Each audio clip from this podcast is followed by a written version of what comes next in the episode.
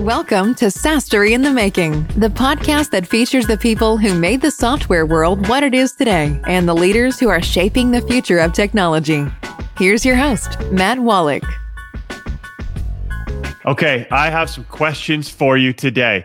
I want to know have you dialed in your digital marketing? And how do you go from zero to 100,000 subscribers? Or better yet, how do you go from zero to 1,000? Maybe that's even harder. And how do you even stay profitable while you're scaling? We're going to talk about all of those questions and more. This is SaaStory in the Making. I am your host, Matt Wallach, and I am delighted to be joined by my special guest today, Paris Childress. Paris, how you doing? Doing great. Thanks, Matt. Absolutely. Let me tell everybody about you, Paris, because you got a great background. You're doing some awesome things. Paris is the CEO and founder of Hop Online. They offer growth and performance oriented digital marketing solutions to high growth SaaS companies around the world. That's awesome because I know we have a lot of SaaS company leaders and founders listening to the show. So they're going to learn a lot today. Paris also is the managing partner of Tribal Worldwide Sofia. So he definitely understands how to make things grow, how to get the businesses energized. I'm super excited to talk to him. So once again, Paris, thank you for coming on the show. My pleasure, Matt. Thanks for having me. Absolutely. So tell me, what's going on with you and, and Hop Online lately and what's coming up? Well, things are exciting these days at Hop Online. We're based in Sofia, Bulgaria, although most of our clients are outside international US and Europe and some in India and Asia. We've been growing at a pretty good clip. So our team is growing. We're now at 40 people here. Wow. And so it's it's fun. It's an exciting phase for us right now. That's awesome. I love that growth phase. So much fun. I've had a lot of fun in my startups doing the same. But let me go back. What gave you the idea to start Hop Online? How'd that come about? Well, I, I founded the company in 2009, and it was a, one of these stories that accidental agency, let's say, because uh, I didn't necessarily intend to start an agency when we got things started. But when the first consulting client asked me for an invoice, and I said, wait, uh, does that mean that I need to give you that, that I have to have a company for that? And he said, yeah. So then I rushed out. We got a name. My wife actually thought of the name Hop Online, and she still reminds me of that to this day. Of course. We got, just got it registered so we could get that first invoice out. And then the next thing you know, um, we were hiring the first employee, the second employee, and things kept building. So that was really how things got started. And it wasn't until about maybe two years ago, Matt, that we decided that the work we enjoy most is SaaS marketing. We just love the SaaS space. And we decided that we're really going to now focus on this on this vertical, try to get even better at it and try to really exclusively work with SaaS companies that are looking for high growth. I love it. And SaaS, what a great market. I'm so glad that you're focused on SaaS. Obviously, that's my focus as well. That's where I've been for 15 years. But I love that it just like happened so quickly for you that you actually had a client before you even had a company name and a domain. Like that's amazing. I've run into that with some of my companies as well. It's like, oh, somebody wants to sign. We need to find a way to get them to sign up. Like, how are we going to make an invoice and how are we going to get them signed up and get mm-hmm. some sort of subscription plan? And some of the early stuff definitely isn't the best. Like, I even created an invoice on Excel just to uh, make sure that I could get something to them. Yeah. so uh, I think the moral of the story is just get started it doesn't have to be perfect right away. I know I've talked with a lot of people like, well, I'm thinking about starting, but I'm not quite sure exactly what to do. I mean, you came up with a name on the spot. You just get started and you figure out what needs to be done and you make it happen. And so I think that's absolutely. awesome that you did that, Paris. Yeah, absolutely. I, I agree. Don't hesitate. Don't wait until the moment is perfect because it never will be. Just, you've got to just charge ahead. Totally agree. So, when do SaaS companies need to start thinking about ramping up their digital marketing? I believe that the time to get really serious with digital marketing is when a SaaS company believes that they've got product market fit pretty well established. I think to spend a, a whole lot on digital marketing or any type of marketing for that matter, if there's still a exploration around product market fit, is going to lead to a lot of money wasted. But once a SaaS company has established product market fit, and usually that coincides with funding rounds as well, then usually it's time to really get into a scale mode. And digital marketing is just an absolute growth engine for that if it's used properly. Yeah, I totally agree. Let's actually make sure that we break it down and level set. Can you talk about what digital marketing is? There might be some people out there who don't fully understand how that differentiates from other. Can you just mm-hmm. explain a little bit about what it is? Yeah. Well, digital marketing is really the, the evolutionary term that was previously called web marketing or online marketing, but this is marketing in a digital environment. And now, digital marketing, especially in the context of SaaS, it is associated with performance marketing. And that means that this is marketing that is designed to give you back a pretty clear and demonstrable ROI or a return on ad spend. The big platforms we're talking about, no surprise, are Google Ads, Facebook Ads. And the third player emerging is LinkedIn ads, primarily for B2B marketers. Yeah. So, where do you think most people are putting their focus between those platforms, most companies? When it comes to SaaS, I think that paid search is still king because of its ROI. This is usually people who are at the bottom of the funnel or they're at the end of a purchase journey or a conversion journey. Paid search does still, in our experience, yield the highest return on ad spend, but it is limited. We typically advise most of our SaaS clients to fully exploit all of the opportunities and squeeze every drop out of paid search first. And then typically they start to move up the funnel towards middle or upper funnel. And that's when you start to see YouTube, Facebook, LinkedIn, sometimes Instagram, sometimes Twitter. TikTok now is an emerging channel. So these are more of the middle funnel or upper funnel types of channels that, that companies use. But we see that still the majority of the investment is going into Google Ads, paid search. Wow. And I think it's so important. I, building my first SaaS company, that was a philosophy for us is everybody was on Google. We needed to get there. We needed to make sure that we were top of the list. And so we really worked on getting our, our name up there in paid as well as SEO. Paid had to happen first, obviously. SEO takes a little while. Mm-hmm. So what are you doing to help those companies? What exactly does Hop Online do to make sure that they can maximize that ad spend and or minimize the ad spend and maximize the return? We fully take over and manage all of those channels, starting with Google ads and Facebook ads and LinkedIn ads. If we inherit something that's existing, we start normally with some sort of a audit and then a restructuring process. If we're starting from scratch, then we build out those campaigns from ground zero. And in all those cases, our teams are highly, highly specialized and, and we're very hands-on communicating daily with the with the clients.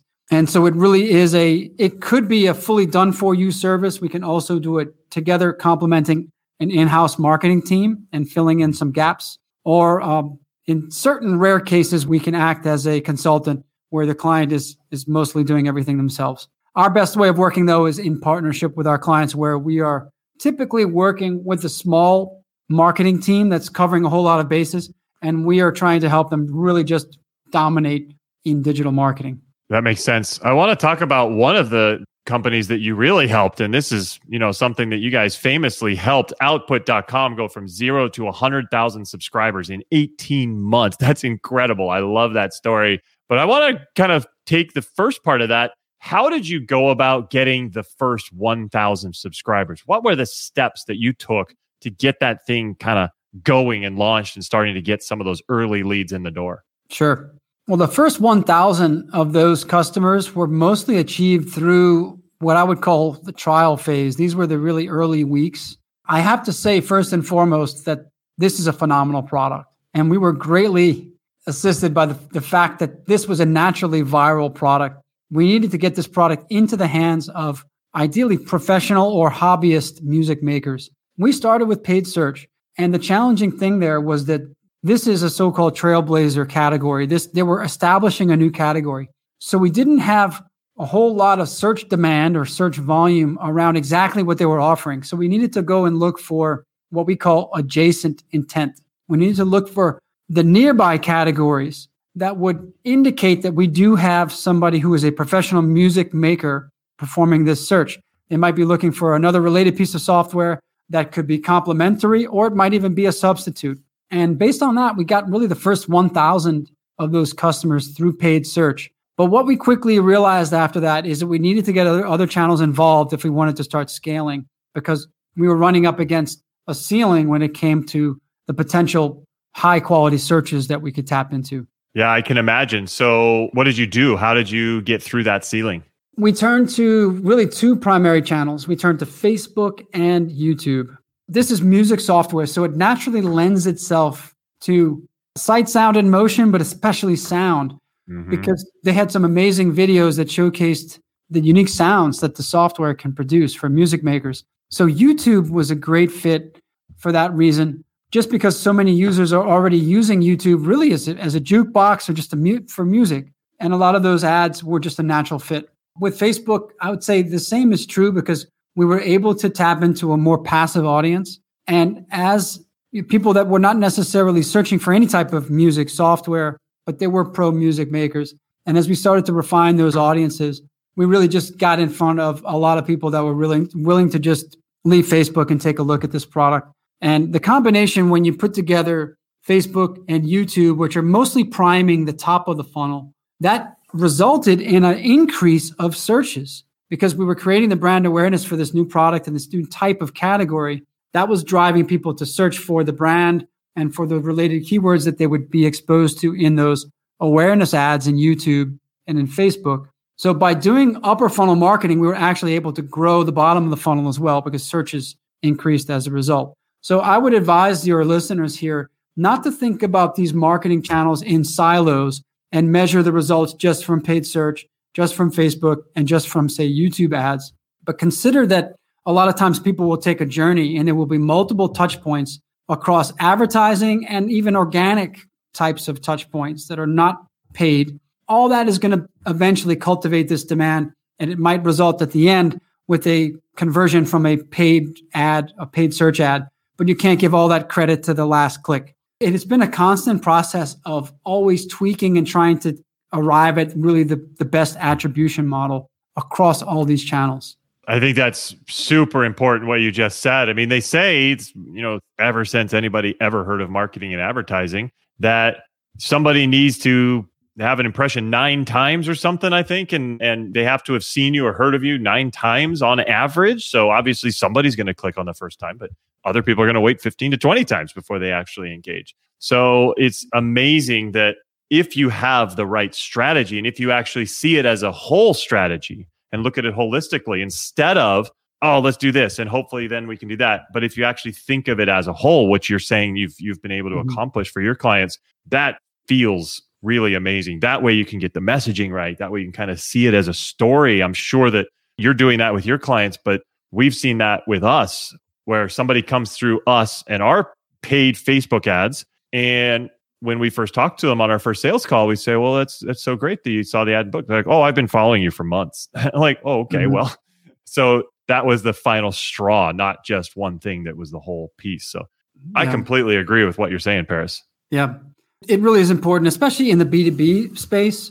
You have to assume that people are going to spend quite a bit of time researching. And there's this concept. We're actually right now doing a five part webinar series on a concept called the messy middle, which is a new way to think about the, the path to purchase online. It really is no longer a linear journey down the traditional marketing funnel, but it's it's an infinite loop of evaluation and exploration because consumers have so much access to information now. They're they're very empowered by that.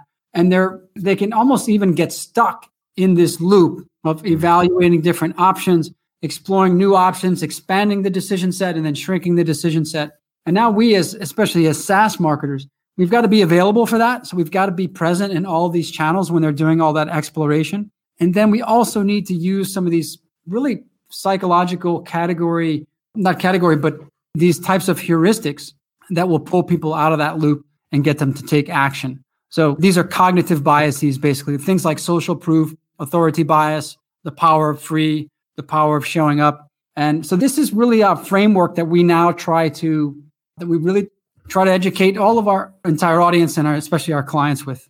I think that's awesome. I think it's really great that you've structured it that way so it makes it easy and you're educating your clients as opposed to just doing it for them. So you're helping them become stronger overall. That's phenomenal. Educating our clients is a major priority for us the more the clients understand what we do, the more they appreciate the value and the more they can play an active role in their own success.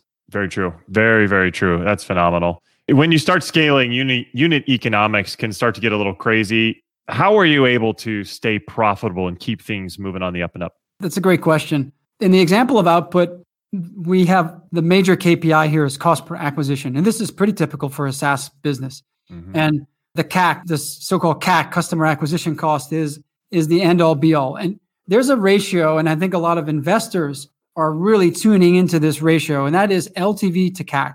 So that implies that, first of all, that you are starting to build an understanding of lifetime value. And then what is the lifetime value divided by the customer acquisition cost? And in many cases, I think now a lot of the, the VCs are looking for a ratio of somewhere between 2.5 to 1 as high as 3 to 1 and it really it really depends a little bit on the space but unit economics are essential if you just blow through the unit economics then you're really not proving that you can have a sustainably profitable business at all. You're just proving that you can go out and spend a lot of money and acquire a lot of users.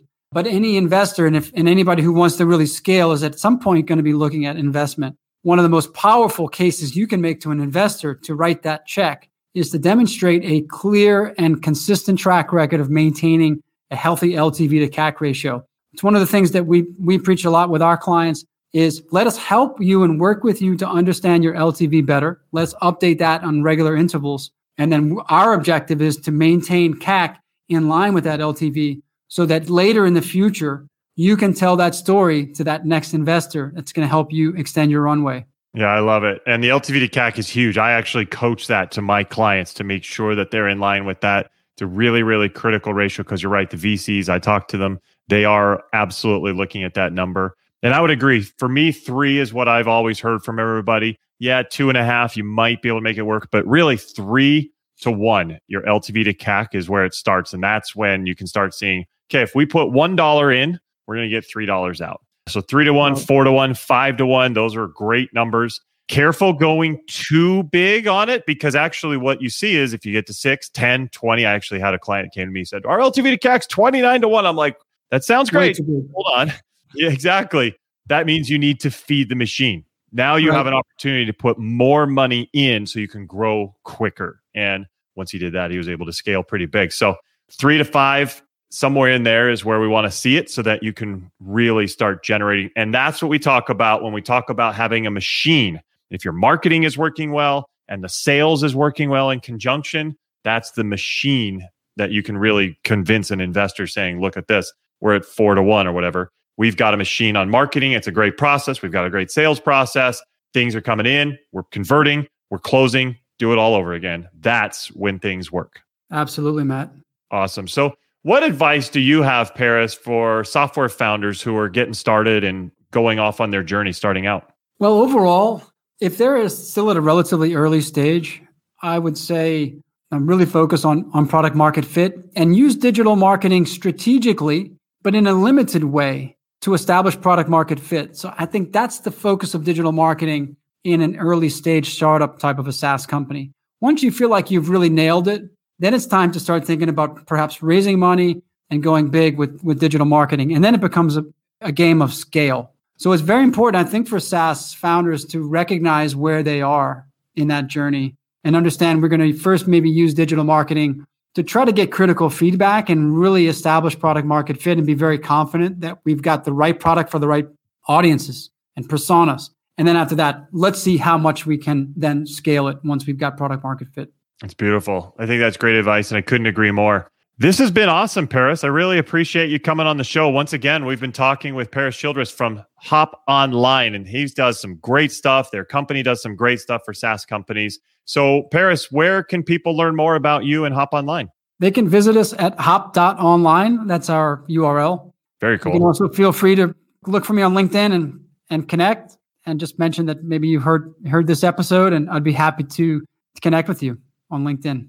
Awesome. Awesome. Thank you for that. We'll make sure to put that in the show notes for those of you listening on the podcast and down below for those of you on the web watching this. But thank you very much for everybody coming out. Paris, once again, thanks for coming on the show.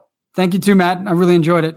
Likewise. And for all of you out there, please be sure to like and subscribe. It would really help us grow the show so we can bring you more awesome guests like Paris sharing exactly how to do what you need to do to grow your SaaS business. So give us a subscribe, give us a rating, give us a like, whatever you can do to help out. We will continue to bring you awesome, awesome content with awesome creators and innovators. Thank you for coming this time. We will see you next time. Take care. Thank you for listening to SaaStory in the Making. Join us next episode for another look into how today's visionaries are creating the next generation of innovation.